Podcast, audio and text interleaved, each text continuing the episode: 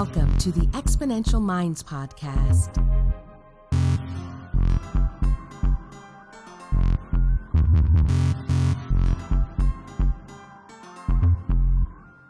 The research, development, launch, and growth of new technologies is creating incredible momentum in the modern world.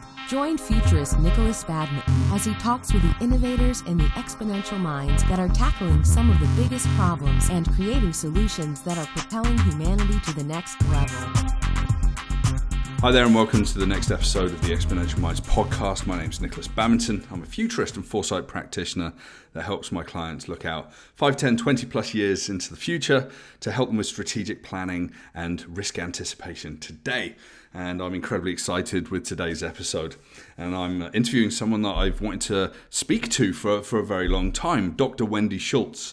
Dr. Schultz is an academically trained futurist with over 40 years of global foresight practice.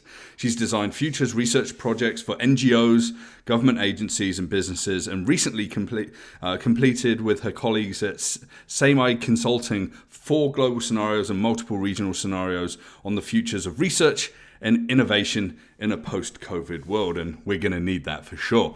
Wendy specializes in participatory uh, futures workshops, most recently online for the ILO and the International Institute of Islamic Thought. Other examples include face to face workshops offering foresight training in Kuala Lumpur and Istanbul, uh, a temporary futures in- institute, a Museum of Contemporary Art in, in Antwerp, in Cairo for the ILO, for Africa Knows in Arusha, Tanzania. That's an amazing place. Uh, with, the Geneva Center for Security Policy in Bangkok, New York and Geneva, and in Budapest for Vodafone. Wendy teaches future studies in the master's program in strategic foresight at the University of Houston, is a fellow of the Geneva Center for Security Policy, a senior fellow of the Center for Post-Normal Policy and Future Studies, a member of the APF, and a fellow of the World Future Studies Federation. She's also a director of Infinite Futures and a futures puzzle master at Jigsaw Foresight. I'm, I'm always hugely excited to speak to people who've got such a depth of experience. I'm, I'm very honored to have you here today, Wendy. Welcome.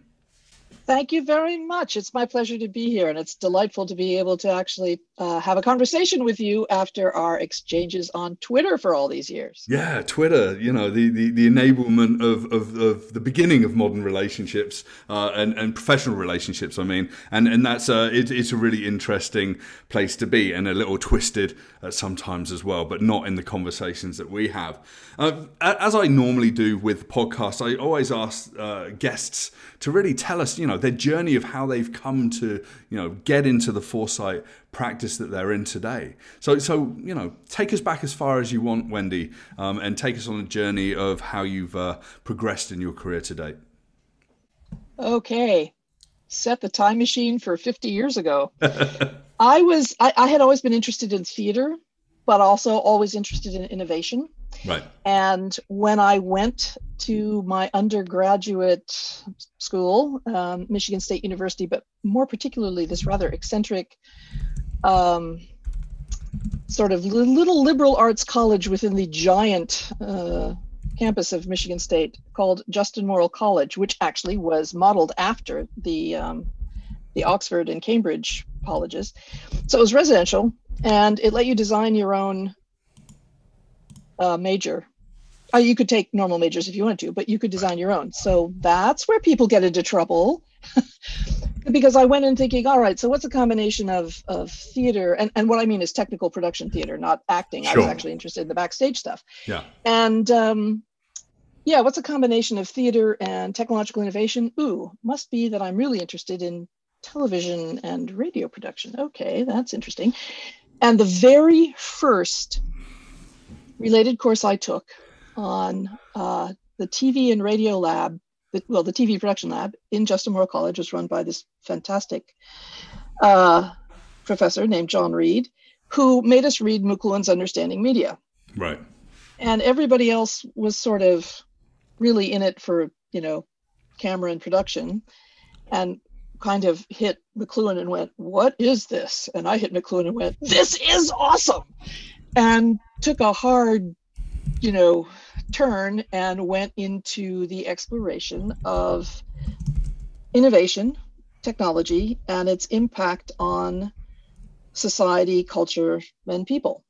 Right. And ended up building a completely unmarketable uh, generalist major that I ended up calling philosophy, technology, and social change.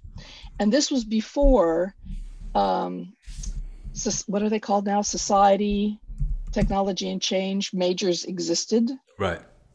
And so there I was graduating with that and thinking, I've got to go to grad school because literally no one's going to hire me for a job. so, hmm. and the last year that I was working on my um, undergraduate coursework, I would buy books that looked interesting and turn them over and you know where, where books normally have on the back a little a few blurbs from the publisher and some reviews. And they also have a keyword to help booksellers figure out where to put them on their bookshelves. And they'll say things like history or biography. And i started seeing future studies. I thought future studies that sounds like it's a thing. It sounds like it might be an academic thing. So i went looking for futures grad degrees and found a few. And the two that sounded most interesting were in the University of Houston, the master's in foresight. Yeah. But it was just a master's. And I kind of didn't want to live in Houston. And the other one was a PhD program and a master's program in Hawaii. Houston, Hawaii. Right. A little background. At the six years that I lived in East Lansing going to school at Michigan State and then doing some other things, we had two of the worst blizzards in a century. so yeah, that was like a no-brainer. I was like, yeah, oh, awesome. The other upside of that, of course, was that it meant that essentially I did my graduate work with fantastic uh, fellow graduate students, and uh, under the tutelage of Jim Dator, who has got to be one of the most provo- provocative and um, global, wide ranging thinkers on the planet. So right. it was a fantastic experience. Yeah, and Dator's Four Futures as well is is like the bastion. It's like the, the, foundational piece of so much work that I personally do, and a lot of people out there being able to frame, you know, where we are today, right, and where we're headed in a way. Okay, so there's actually a story behind that, and I, I, this is the article I have got to get written soonest there used to be more futures. Oh. And when I was a graduate student, it was it was five futures, and then we actually expanded it to six with one uh, fellow grad student's research work. And those archetypes, because that's what they are, in uh, were were defined by more than just the shape of change.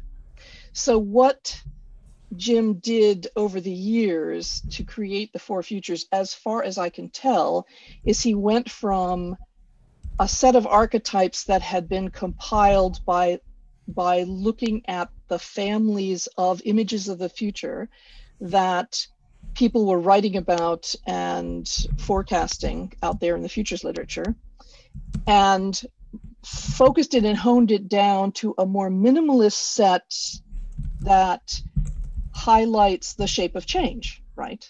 Yeah. Is change, you know, is the change curve collapsing? Is it rising exponentially? Is it kind of going into um, some sort of transformational dynamic, etc. So, and and they're very useful and they're used widely and everything else. But there's an interesting amount of kind of nuance that gets lost in the transition from the original five or six, depending on how you look look at it, to this set of four. So it's what's what's interesting to me, having watched the over literally 50 years, having watched the evolution of future studies and futures thinking, is watching how the community refines and evolves concepts and tools in, I think, what's been an ever more successful attempt to make the field more accessible and more useful in a practical sense. So that's the great news, right? I, we have a we have a long way to go, I think, with our PR. There are still an awful lot of people who say you're a futurist. What's that? yeah. Or, or, or, or, people start talking to you about you know their ideas of the future and suddenly you get into like science fiction which is all super rad and and, and really valid but it's really interesting how you're talking about um, the accessibility and the usability of something that I've been struggling with over the last couple of years. I started to you know, everything from like the Futures Cone. I interviewed uh, Dr. Joseph Voros about you know the addition of preposterous futures, and that's going to be as part of this series as well. So go and check out that interview as well. And um, you know all of these different frameworks and it's they're, they're, all quite complex and that you have to work through them and you have to have patience and it, it's almost like a philosophical and a practical practice of really understanding where we could go. And the C suite and executives generally don't have patience for that amount of of, of, like determined discipline in a way. So how do you how do you boil that down into you know a practice that helps a company, you know, a trillion dollar company or a government you know really slip that idea of futures literacy and you know a foresight process into you know policies research or or product roadmap or whatever right mm. interestingly enough that was basically what i was writing about in my dissertation which is entitled futures fluency explorations in leadership vision and creativity and and I wish someone would burn because, of course, once you finish writing it, you think, "Oh, wow, that was really I could have done it so much better." Sure. But the basic idea was the fact that just as it's not just great men, quote unquote, who are leaders, it's leadership is an innate skill that can be nurtured and uh, practiced and refined. So is futures thinking. Right. And getting to the point of again, what I prefer to think of as futures fluency, because literacy is more about the mechanics. Fluency is actually having a more sophisticated uh, gut level understanding of how you can interconnect and layer meaning and nuance when looking at images of the future that exist out in the world, which is a part of future studies that I think is often not um, not emphasized enough. We spend a lot of time as futurists, especially as consulting futurists, in assisting people who want to build images of the future, either scenarios for strategic work or visions for of desirable futures for work in terms of leadership and, and team building. And the actual fact is there are a huge we, we are awash in images of the future right? We are swimming through images of the future that have been built up by layer and layer across all of the cultures in which we exist. So the uh, concept of fluency is about not only being able to understand your own sense of what the future could, might, should be, but also to understand tools that help you expand that sense and tools that help you recognize and analyze and connect to the images of the future that are also already out there. So I'm not quite sure where I was going with this conversation, but yeah, that's that is one of the interesting parts about future sure. studies. Of course, you start off on one thread and you can yeah. go an infinite number of places uh, with any of these ideas. So, yeah. what is let me let me get back to your question about accessibility in the C suite, because actually the projects that I have been working on most recently have to do with building foresight capability and a foresight culture within organizations. And recognizing my own limitations, I'm partnering with this uh, fantastic um, facilitator and thought leader named Victoria Ward, whose expertise is more in organizational narrative and culture and organizational storytelling and um, facilitation and curation of conversations. And we're trying to merge the two. And you'll have noticed that the last, the very last bit of my bio said something about being the futures puzzle meister for Jigsaw Foresight. Right. And that's what Jigsaw Foresight is it's an applied practice almost in kind of concierge team and culture building and foresight. So, working over the long term with organizations to help them build up resources that they can tap for engaging in foresight in different ways. Yeah. And, and, and no, no, sorry, Wendy, please carry on. Well, I was going to say, and, and part of that, interestingly, is to look at some of these great new tools and methods and, and concepts that people have been coming up with. Really, this is a golden age of futures thinking and experimentation in so many ways. And and sort of uh, saying, how can we introduce some of these um, some of these easy to digest concepts or frameworks or methods and show how they link together, which is the jigsaw part of it, right. and layer to create step by step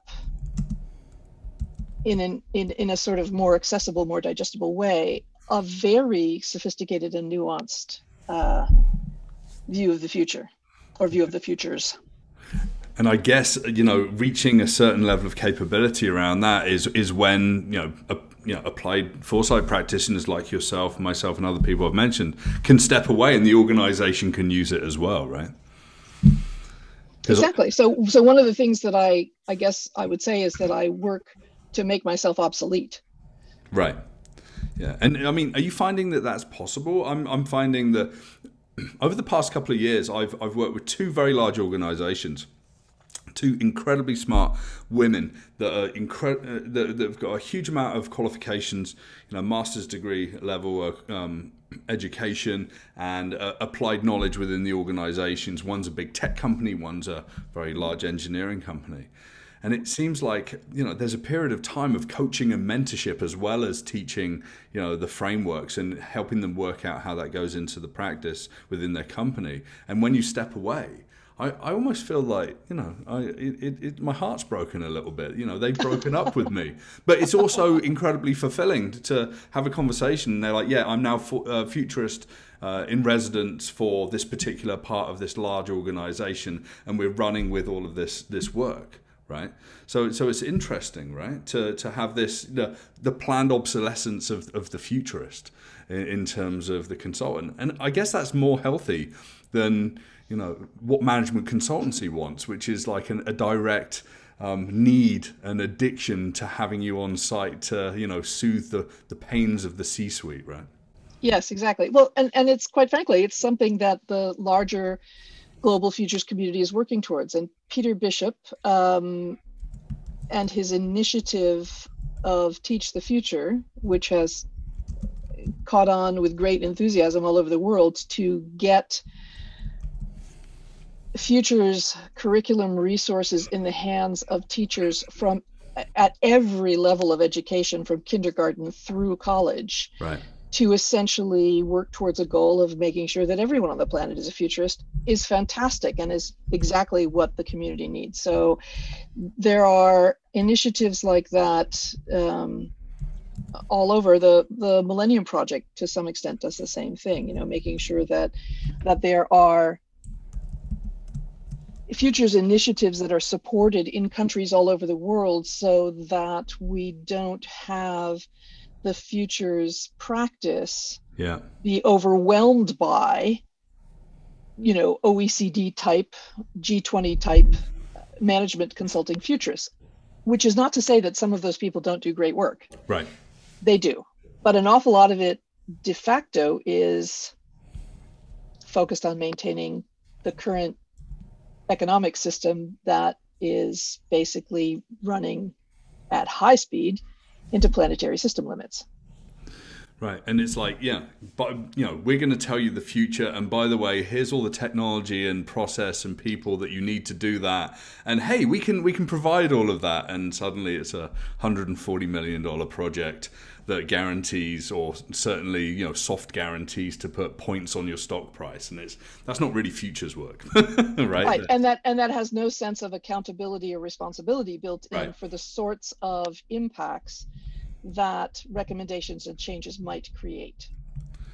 Right. I mean, I have to put my hand up. I'm a recovering management consultant and also a recovering advertising strategist as well, right? So I've been in that world of, you know, you, you, can have a big futures vision, but ultimately you're still selling, you know, nuts and bolts of business in a way. I want to sort of shift gears a little bit and talk a little bit about, you know, we talked about tools and techniques. And, and last year I, I, um, I, I jumped into um, attending one of your workshops and you were um, it's the first time I ever used Miro, so thank you for that. And I was like, okay, this is interesting. I actually use that now in my practice, and I've done some big sort of collaborative sessions, and it's it's really cool once you work it out. Um, but you you were you were teaching the Manoa approach, and I think you had something like fifty people online, you know, and you, you did this big collaborative thing. Can, can you take us a little bit through that, and maybe mention some other tools that that you use um, for your work?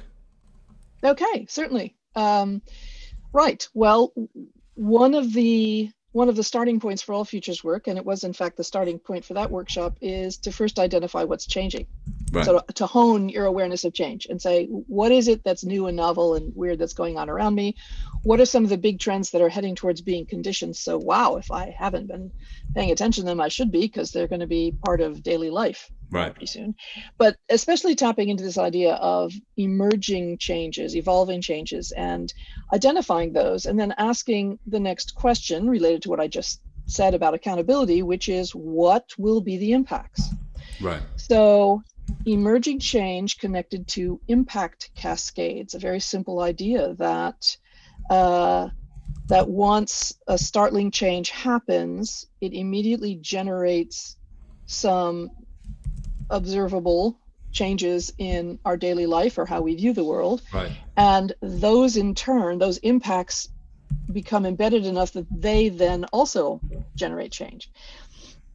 So the idea that, for example, the pandemic locked us all down in various ways, which means that this went from being my visiting you and recording this maybe in your office studio to being something that we do on Zoom. Yeah to Zoom going from a word that denotes a proprietary platform to being a generic way of communicating, kind of like Kleenex, you know, uh, is trademark, but it also just means tissues. Um, the fact that because of that, there are the impact cascades of people accepting the fact that you have to look great from sort of the waist up, but you can be wearing your pajama bottoms while you're in that meeting with the CEO of a Fortune 500 company, to people marketing towards that.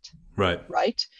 Oh, people need green screens. I will make a small detachable green screen that you could put on the back of your office chair right. right? I've seen those markets. So we so so what you get are these ripples and cascades of impacts and there is a fantastic futures tool that takes advantage of that. Um, i just mentioned the millennium project. This tool was developed by dr jerome glenn who is the director of the millennium project back when he was i think a graduate student at antioch college um, called the futures wheel.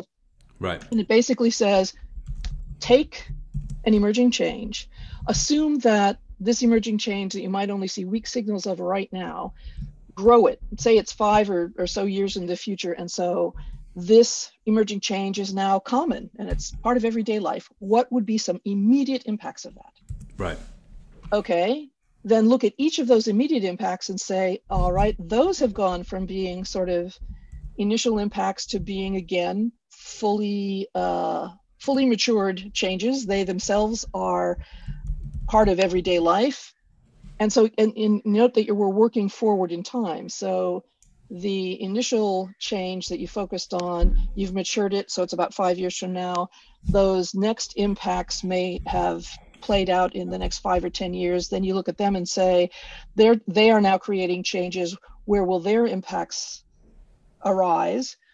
And that's another five or ten years out. So you're you're by the time you get to the end of the impact cascades and by the time you get to the outer circle of your mapped futures wheels all of these impact cascades you're you know 15 20 25 30 years in the future or more. Right. So what the manoa scenario building approach did um, based based on essentially when I was a graduate student, I was looking around going, I have to write scenarios. How do people who write scenarios do that? And at that point, the future studies field was filled with a lot of what I'd call genius forecasters, yes. of which Jim Dator was one. Yep. And I basically talked to a bunch of them and said, What is going on in your head when you come up with these scenarios? And generally speaking, what they said was, Well, I've I've spotted two or three or four uh, changes that no one is paying attention to that I think are going to have a lot of impacts. And I think through what the impacts will be. And then I sort of think about the fact that none of them are happening in silos. They're not hermetically sealed away from each other. They're all interconnecting. So, what's a world going to look like where all of these changes and their impacts have played out? And that is Manoa scenario building in a nutshell.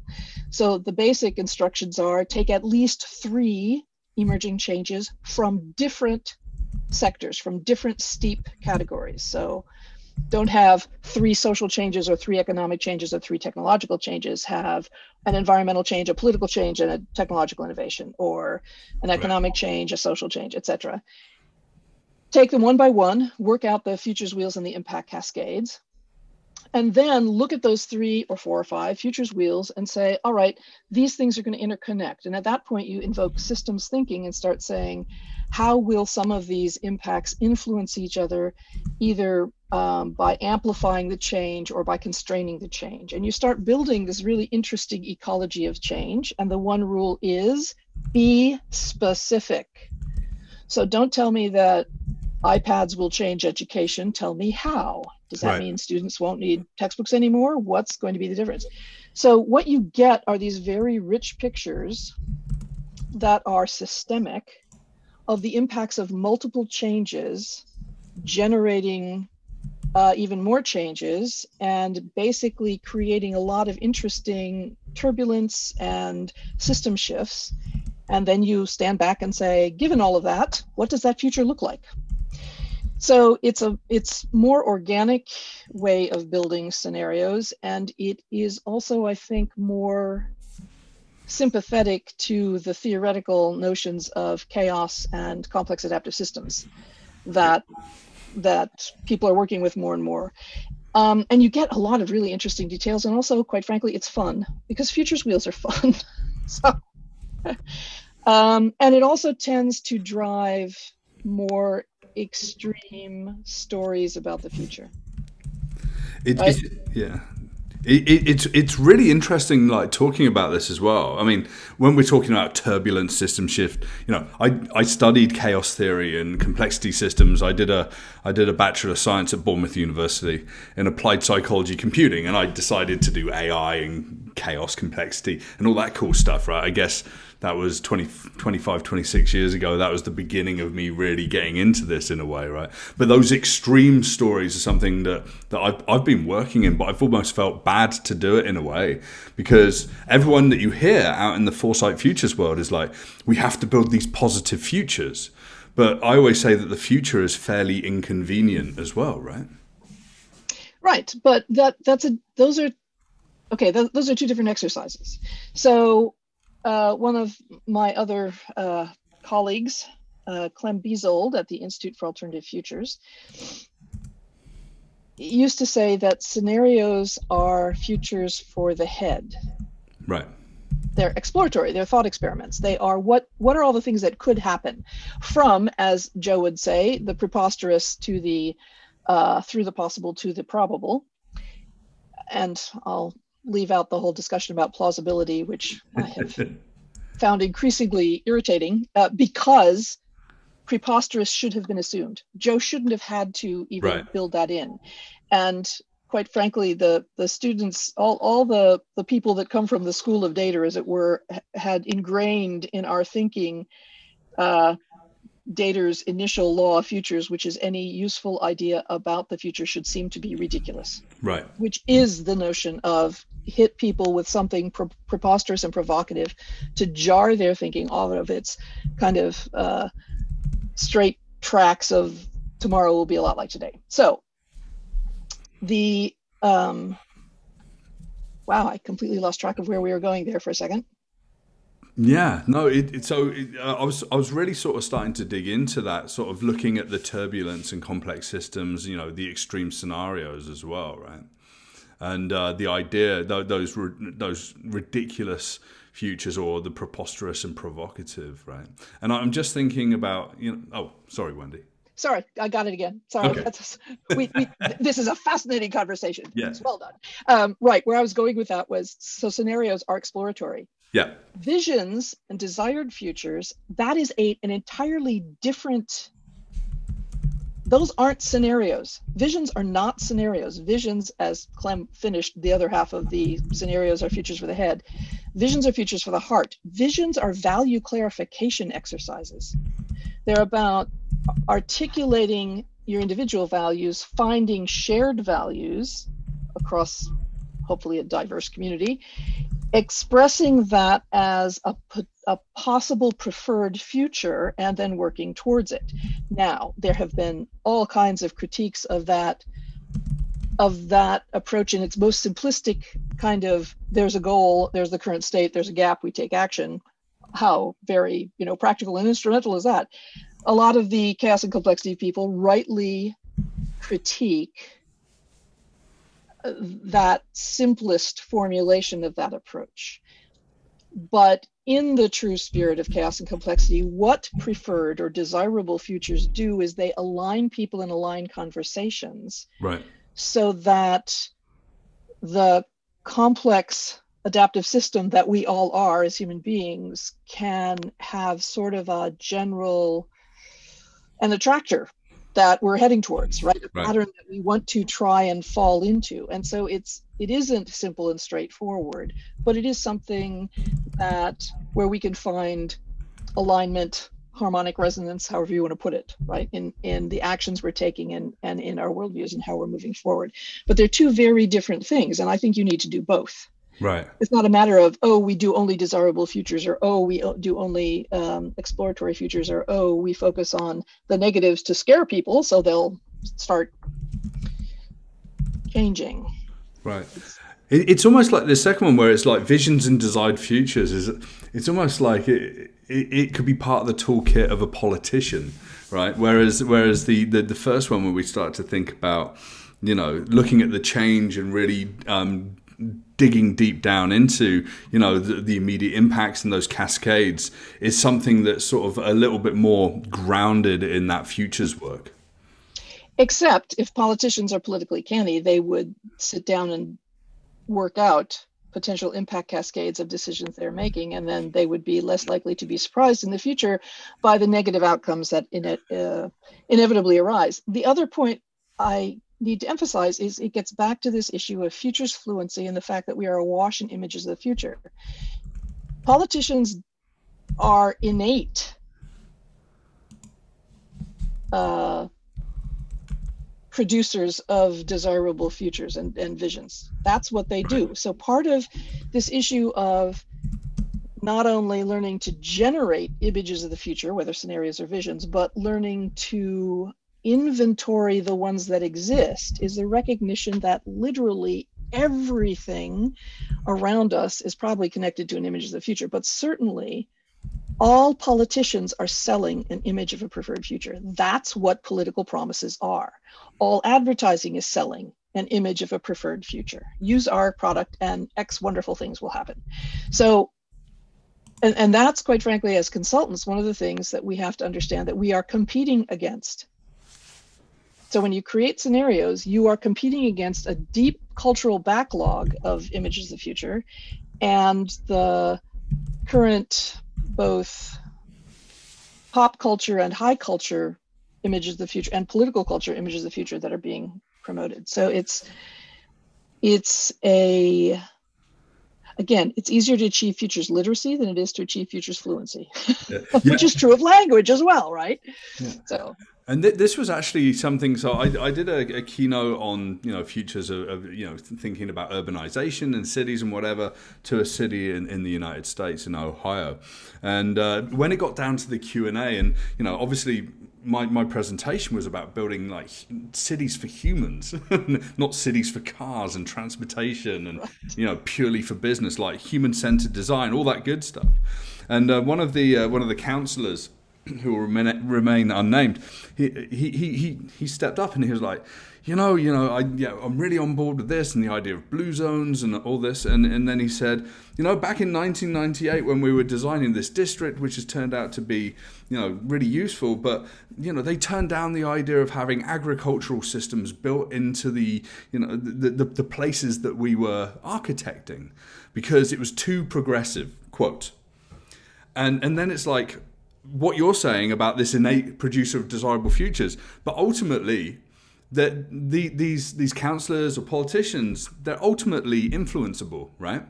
So you know, and we can see that with lobbying groups and you know the people you know funding their their re-election campaigns or their initial election. Everyone's buying that influence so that they can al- almost kill the idea of, of actually having this futures fluency that does step into a better world overall with a longer view future, right? Uh, but wait, but but we have to be careful about the concept of a better world. Right. Because from those politicians' point of view or the city councilor's point of view, they were still promoting what they thought would be a better world to specific people. Right. You know, their constituency. The issue of whether of, of how you judge better and from whose perspective you are you are looking to judge better is one of the core components of a truly critical futures uh, practice, right? Is this understanding that every time someone starts talking about a vision of a desired future, or better future, you instantly must first ask whose desires and whose values are driving the judgment, the evaluation of better or not. And that's exactly why, and, and again, thank heavens we live in this interesting golden age of futures work where really the younger generation are running with some of the threads that go back fairly deeply in critical future studies on colonization and decolonization of right. the future and saying, yes, exactly. We have to decolonize futures practice. We have to localize it. We have to empower people all over the world, which gets us back to futures literacy, futures fluency, teach the future, and all of that. So, uh, from a futures perspective, this is a very exciting era which is a good thing because from the perspective of the planet, this is a very scary era. yeah, and, and I mean we're we're I think modern society is ultimately a, a, a, product of you know thousands of years of, of conflict and taxes and boundaries and this idea, like, yeah, I've, over the last two to three years, I've really been looking at what people have been doing. Like Monika Bielskyte, I chatted to on the podcast a couple of seasons back. She's doing really interesting things about protopia, and protopia was an idea that was first purported by, you know, Kevin Kelly. You know, those, those slight changes every year towards a better world and what we need to do, and the decolonization of you know why are the systems built the way that they are? You know why why you know why were there people making sure that uh, light bulbs had a limited lifespan when they absolutely could have worked forever right? You know it's like these kinds of weird weird weird obsolescence again you know second time we, we've chatted about obsolescence here as well. So it's interesting when you talk about that you know whose whose desires and values are driving the, the judgment of, of the future, I think, is a really important distinction to, to understand. And and the embedded rules of the system. I'm I'm working with a group right now, help to help facilitate some conversation to look at the underlying rules of the structure, which is of of, of, of many of the big like global sort of structures systems in the world you know like the energy system and the food system and right. the health system and all that and um, and to look at the the strength and power of the the legacy structures and the legacy rules that underpin them in the sense in Donella Meadows sense of if you want to uh, if you want to exert leverage over a system you have to you the, the most powerful way to do it is to dig down to the level of the rules and the information that are structuring the system. And that question of how we change some of the um, innate inbuilt rules in some of these big systems is is a fascinating question and it's a really tough challenge. I mean it is one of the great wicked problems basically because these systems perpetuate themselves. And so now that we have hit the point after 50 years of various scientists and a lot of futurists saying you know there's going to be this slight problem with planetary system limits climate change and environmental diversity. Um, now we finally hit the point where people are literally standing up and saying, you know, we have 10 years. Right. so we have 10 years to make these massive cultural and systemic rule shifts. Oh, yeah. How's that going to happen? Yeah.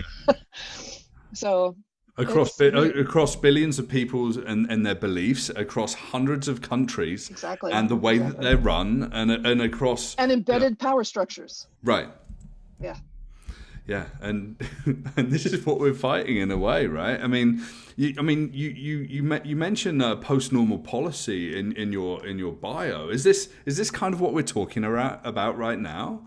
You know trying to work out you know a route out of the situation that we find ourselves in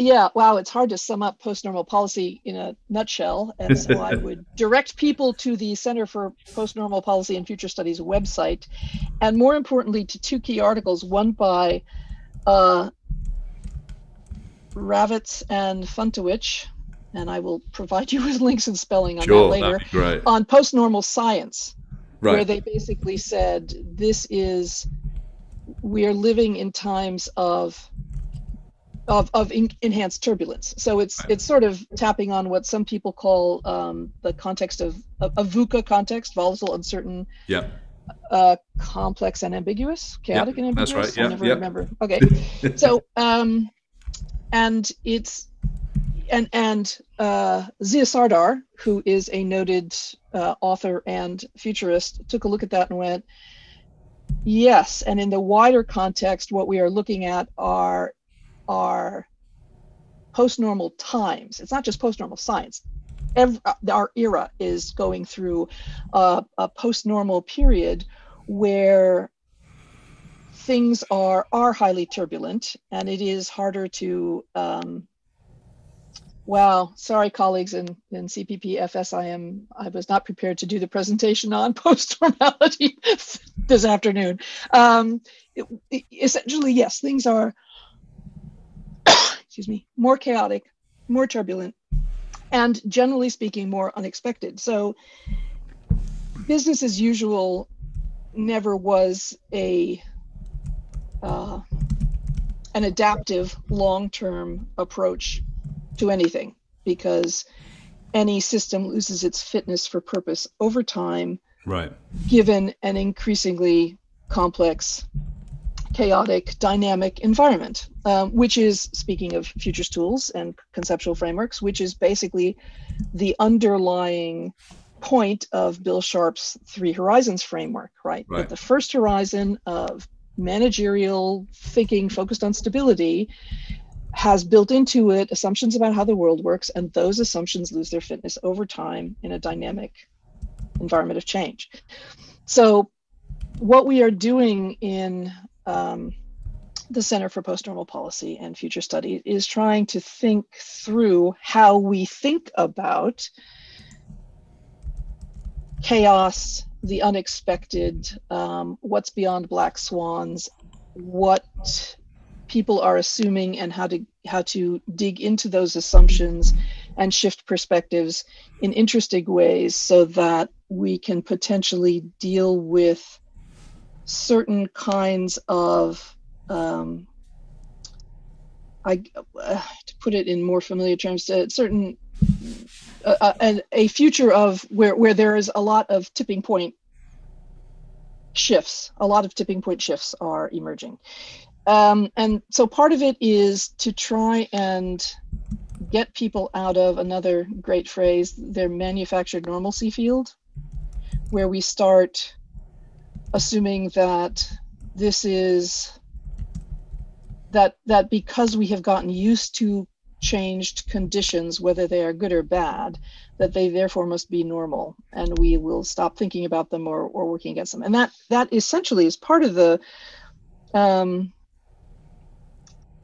part of the underlying thinking behind the twitter list that that you and i both regularly contribute to which is the idea of pandemic artifacts and that in some ways at the point where people are commercializing various products and services as part of the pandemic era we have kind of normalized pand- the pandemic lifestyle right? And or or we are attempting to normalize the lockdown lifestyle. And so you get these interesting um, actual artistic artifacts artistic uh, creations that sort of sum up what life in lockdown and life under pandemic is like for good or bad but you also literally get new commercial products and services that are that are sort of focused specifically on this this weird um, this weird moment in time that we're in that we're all hoping doesn't last forever. Not to say that I think we're going to return to normal, whatever that is, but we are going to ev- evolve into some other situation that is post pandemic or post acute pandemic and maybe get to the point where it's merely managed pandemic. And and it, and the world will be different. And we're already beginning to see some of that. The fact that the economy in the US a lot of people have been writing about this in the last week or so is restructuring itself in ways that are kind of surprising some of our economic leaders right I, I like to talk about this as well, and I'm really glad you brought up the pandemic artifacts. And when, when I find something really weird, I sort of like tag you and put the hashtag pandemic because I really uh, my my sort of my curiosity is, sort of ignited by these kinds of things as well, and the spec future stuff and whatever. And and I just really like feeding that that body of of thought and work. And there's been so many weird things. I almost think that all of this is building a, a pre a pre pandemic view of the world because I, I, you know, I like to say, you know, we're, we're now in a cycle of probably once in once a decade, once in a decade sort of pandemics as well, uh, which, which, ultimately upsets a lot of people. Um, but you know, again, the future is is quite inconvenient. I mean, the, the pandemic artifacts, uh, that that particular exercise was a you know, and, and you know, if you're a listener, go hashtag pandemic artifacts, and you can go and see all of these weird and wonderful things. Everything from like backpacks um, with breathing apparatus for babies to live in, all the way through to really just normal life kind of approaches that are as sort of at this point innocuous like like wearing a mask right? Right. Or i'm looking at one right now romanian cobbler keeps people apart with size 75 shoes. So you know the clown shoe approach the um, making masks for barbie dolls uh, what are some other good ones? Uh, green traffic lights installed to assist with physical distancing at the Rosenborg Castle in Copenhagen for tourism management. Right.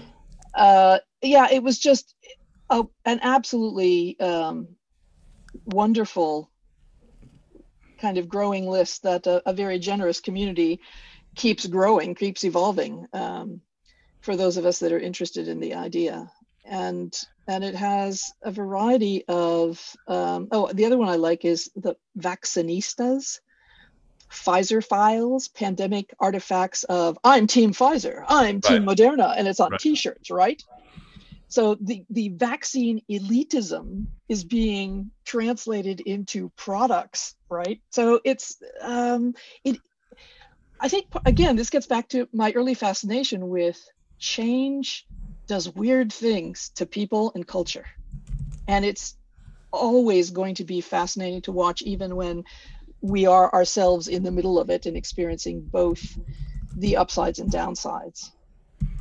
Yeah, and I think I think it's almost interesting as well when we're thinking about you know whether you're looking at the the Manoa method and you start to go down and, and, then five to ten years you know and maybe just saying yeah but what if it was really weird? What if, what's the weirdness that can exist in the futures as well? And i kind of love that as well because it's you know weirdness is deeply cultural countercultural sort of phenomenon in a way. And it's like you know when someone says hey i'm crazy or you know hey i'm a bit of a weirdo you know you, you don't really get that but there, there are people that do point out and say yeah, they're a bit strange or they're a bit weird. Actually, one of my favorite again, and these are this this goes to my um, love of collecting foresight tools and exercises, both as a researcher and as a facilitator.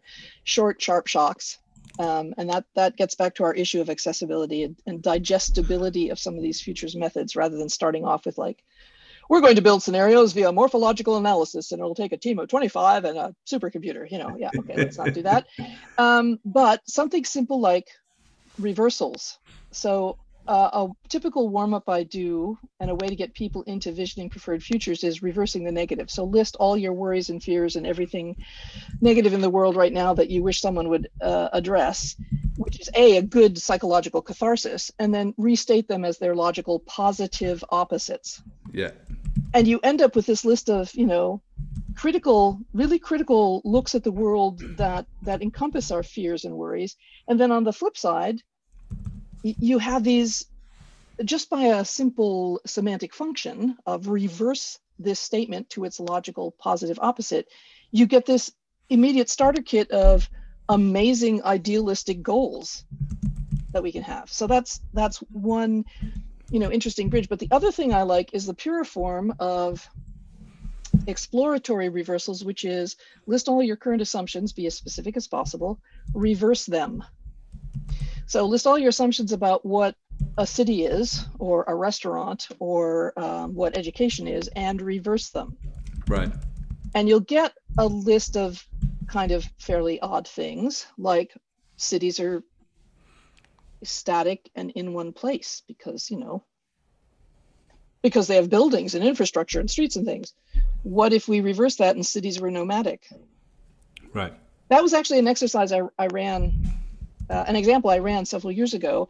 And and one of the when people say, well, that could never happen, you sort of go, and so now look at Burning Man and tell me that never happens. Right. But more importantly, literally now, look at the movie Nomadland and tell me that doesn't happen. Right. So the the notion of how you get people to the weird or how you get how how you try and figure out how to imagine or or forecast to be technical a black swan or um, as we used to call them a wild card is is something more like reverse your assumptions upend your assumptions invert your assumptions and then when you have that list of very specific items that are your assumptions inverted then go back to scanning for emerging change and see if you can find any emerging changes that might contribute to one of those inverted assumptions actually emerging. Yeah, and uh, you know the scanning, looking for the signals, and I think mm-hmm. uh, you know I talk about the the matrix moments that I've had in my life, and I remember I was in downtown Vancouver. I've been sort of working at the scanning signals, um, doing some presentations and writing for about two and a half years, like pretty focused. And I stood there and I was like, had this like, whoa, it's like you know i can see things that you know you can see things suddenly. The world is you know it's peeling back the layers in front of you seeing you know how people are operating how they're using technology how buildings are you know actually contributing to the sense of place and how transportation interacts with them and the subtleties of the world as well. And and i love the idea of like reversing those assumptions. Again you know the actually engineering some inconvenience in your idea of the futures in that reversal of of your own personal you know position in society and then your your organization's position is good. You know sitting down with you know a c-suite and saying yeah what if in 20 years your business does not exist because your competitors have moved more quickly and your products have become obsolete because you haven't changed fast enough or you haven't been focused around you know the changes in the world right? Exactly. Well um, Sohail Inayatullah starts off uh, some of his workshops with the what does failure look like what does a failed future look like for right. your organization your community or your issue whatever it is what are the decisions you'd make now that would contribute to that happening okay right. let's not make those decisions let's make different decisions essentially um, so th- there are a lot of i guess one of the reasons that i find this work endlessly fascinating is because it lets me think systemically it lets me think creatively. It demands that you think creatively and you think systemically. It demands that you think critically. It demands that you think empathetically in terms of looking at other people's perspectives about the world and whatever the issue is. And it kind of uses both sides of your brain and your whole psyche. It's it's um, it has no boundaries. I guess that's why I like it. Yeah, and uh, it, it's interesting as I go further, and that there's more interesting books coming out every month, and I've been able to contribute, and I'm writing a book now as well, and you know these interviews are like informing, you know, and an exploration of those ideas, and you know, I, my my book's going to talk about dystopian futures as an aid to planning, but it's actually about you know using them as a as, as a particular um, part of the toolkit rather than the absolute part of the toolkit as well. But um, Wendy, I mean, this conversation has gone into many different directions, and we could probably talk for several hours on this. In fact, you know, as I say to, to many of my guests that, that, that I've enjoyed talking to, you know, we need to do another conversation. Uh, so, so Wendy Schultz, Dr. Wendy Schultz, um, I'm so glad that we got a chance to speak because we haven't spoken um, before. So I'd like to say thank you so much for your time. Thank you so much. It's lovely to meet you uh, face to face, digitally yeah. at least, and uh, and have this conversation. It's great. Yeah. And let this be the first of many, I say. Yeah, absolutely. And we'll definitely make that happen. If people want to learn a little bit more about you, Wendy, where can they go? Sorry. Okay, so I'm like the least I haven't updated my uh, my website in literally decades. I am one of the least published people on the planet. Go to LinkedIn. Yeah. Uh, LinkedIn and SlideShare. I usually do post uh, things that I've done more recently. Having said that, the Jigsaw Foresight Initiative is something that I and my colleague Victoria Ward are putting a fair amount of work into, and so that's going to have a lot of uh, of, of these futures tools I've mentioned, um, little short videos that introduce some of the futures tools, chats with people. So we're yeah we're trying to build a set of resources for that. So keep an eye on that. The most recent fun thing that I did that is going to be a longer article was the presentation I did for the Global Future Summit called "It's Chaos Turtles All the Way Down." And that is on the Global Foresight Summit website. And also, I put the the uh, slide deck for it um, up on my SlideShare site. Right. I'm going to go and find all of this and put this in, in the put all the links to these things in the in the description. Uh, Wendy, it's been a pleasure, and uh, we'll definitely speak again. And when I'm back in the UK, I might have to come and uh, grab a coffee with you in uh, in Oxford as well. Yeah, you should certainly feel free to do that. Yes. Okay, great. Provided, of course, we can. Indeed, or maybe at a distance, and I don't know, you know, four foot long straws or you know, listening devices. Well, what might, what might be easier is they, um, uh, the the folks that run the college's, uh, the Wolfson Cellar Bar, had the bright idea of basically putting putting the bar out in the harbor quad under sort of marquee TP tent kinds of things. And so a beer, we could have a, a, socially distanced beer if you come to visit. I will absolutely take you up on that. Wendy, thank you so much for your time, and I'll speak to you again soon. Thank you very much. You have a great day. Okay, thanks.